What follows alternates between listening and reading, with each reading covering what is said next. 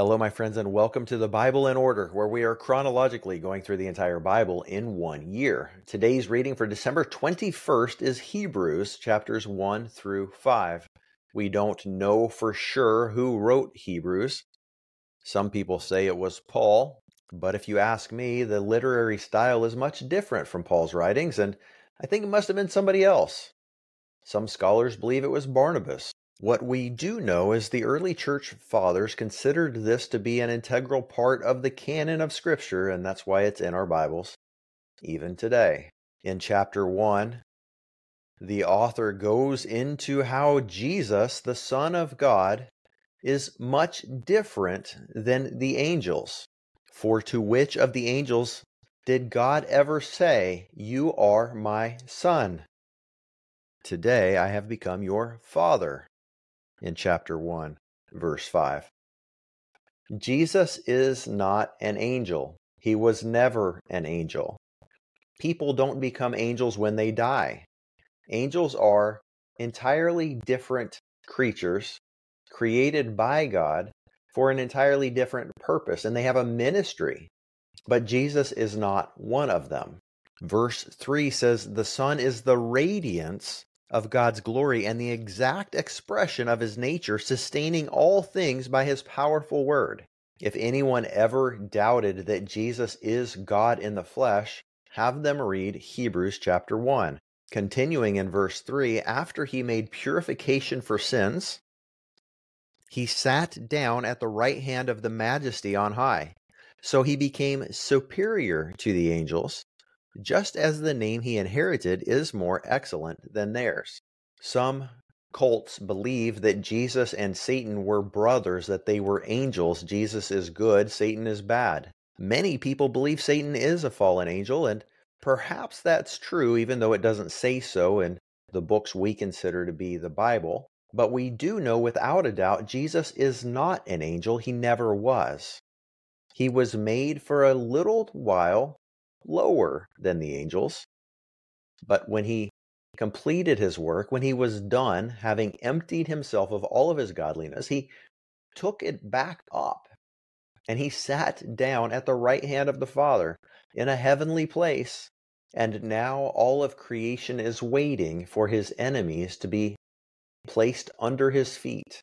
It's already done in the Spirit, but it's not yet fully manifested in this world this theme of Jesus' godliness, of his perfection, of his being the exact expression of the radiance of the glory of God, was within him from the time he became a human being, from when he was born as a baby in a stable and placed in a manger. He was fully God. He is the character of God expressed in human form. And yet, he had to go and do the things that God the Father had set forth for him to do. He had to be led by the Spirit. He had to lay down his own life and spent 33 years showing people what God was like, how God thought about things, how God loved people, God's miraculous power to raise the dead, to heal the sick, to make grown men who were born blind able to see by giving them new eyes, by people who hadn't been able to walk for 40 years, making their legs strong so they could leap and praise God. He had nothing to prove, and yet he had to walk this road in order to be made perfect through sufferings, it says in chapter 2, verse 10.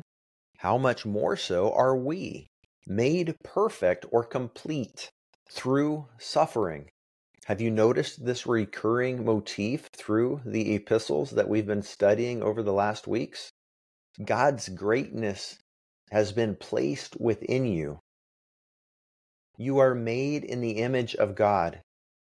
You are incredibly wonderfully made, knit together even in your mother's womb before you've done anything good or bad. You are an incredible work of art, fashioned perfectly just the way God wants you to be. And yet, to apprehend the full calling upon your life that God has for you, to be able to walk in the full extent of the destiny in the very best way that God had imagined for you. It takes denial of self, putting others first, learning to do the thing you don't want to do because you know it's the right thing, it's the best thing. Motivational coaches will tell people to do the thing others won't so that they can have the things others can't. It's true in the natural realm, it's true in the business realm. How much more is it true in the spirit realm? Do the thing others won't so you can have the thing others can't. Do the hard work of working out your faith with fear and trembling, like Paul, being beaten and stoned and left for dead and shipwrecked and ostracized by the people he respected most, like Jesus being obedient to death even death on a cross. This is how you apprehend the greatness that lies within you. This is how we reach our fullest potential. Yes, for a short time he was made a little lower than the angels. A short time. Only 33 years. So that by God's grace he might taste death for everyone. And he's crowned with glory and honor because he suffered death. He came to free those who were held captive in slavery by their fear of death. And he didn't do it for the angels, he did it for the offspring of Abraham, which is you and me and all who would believe in his holy name. So let's not take it for granted.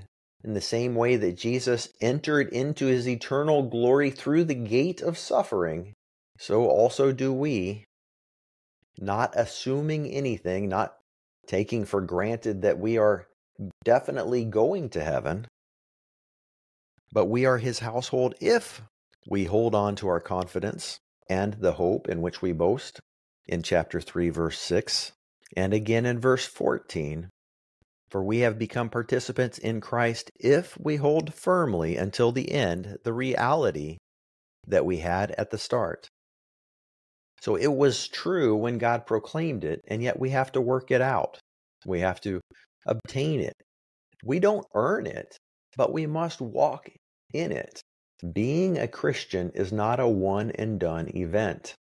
It's a lifestyle of walking in relationship with Him, of obeying Him, of doing what He calls us to do, even when it's uncomfortable and scary. Remember when the Israelites traveled for 40 years on what should have been a couple week long journey? And God swore in his anger that they would never enter his rest? Let us learn from their example. Let's not whine and moan and complain the way they did, those who fell in the desert and were unable to enter into the promised land. Let's rejoice in the Lord always because a Sabbath rest remains for the people of God. So then, chapter 4, verse 11, let us make every effort to enter in to that rest so that none of us will end up like those Israelites did in the desert in that 40 year period. For the word of God is living and effective or active, sharper than any double edged sword, penetrating as far as the separation of soul and spirit, joints and marrow, it is able to judge the thoughts and intentions of the heart. No creature is hidden from him, but all things are naked and exposed to the eyes of him to whom we all must give an account. The Word of God, if you study it, if you meditate on it, it will reveal your motives. It will come alive inside of you and change you if you let it. We're all given that choice. The goal is to make the right choice, to obey. If you obey, it's because you believe. If you disobey, it's because you don't believe, it's because you don't trust Him. What is it that God is speaking to you about right now? Maybe it's to stop drinking. Maybe it's to start getting up early and spending time with Him. Maybe it's to end that sinful relationship. And we don't want to do it. We don't want to obey because we believe losing that thing we love alcohol, sleep, a relationship, or whatever else it might be will lead to our being unhappy.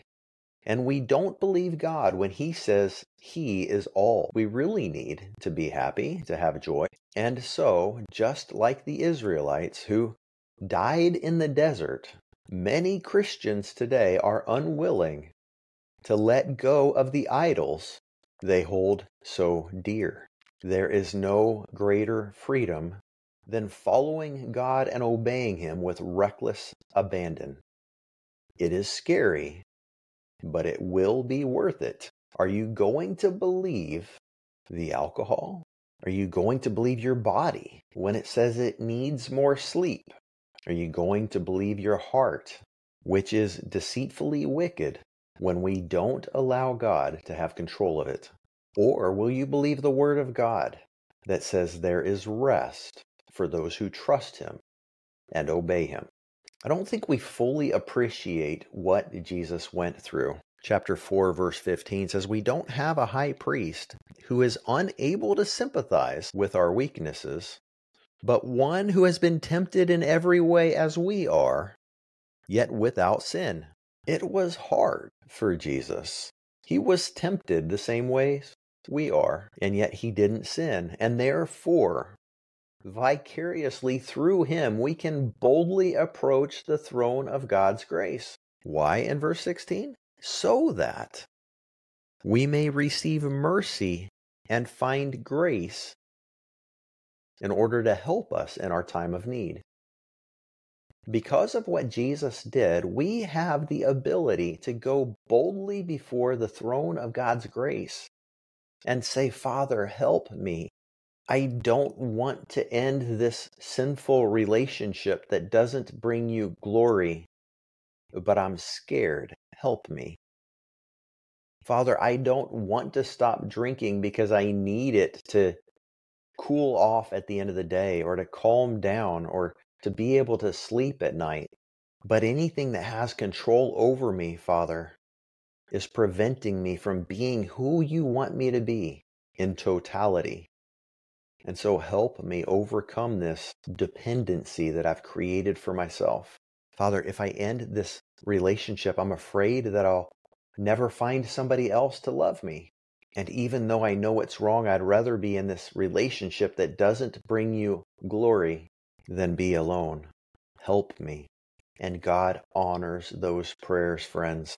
That's as real as it gets. And God honors praying sincere prayers like that whatever it is you're struggling with, God wants you to give it to Him, to trust Him, and in so doing, to enter His rest. Chapter 5, verse 8 says, Although Jesus was a son, he learned obedience through suffering, and it was after he was perfected he became the source of eternal salvation for all who obey him. Jesus had to walk the road of suffering, of giving up the things that he desired as well. That's why he's our Savior, because he was able to go through it. And if he could do it, we can do it too, because we are given access to the Holy Spirit just as he had. Be encouraged by these things. God bless you, my friends. Thank you for being on this journey. We'll see you tomorrow.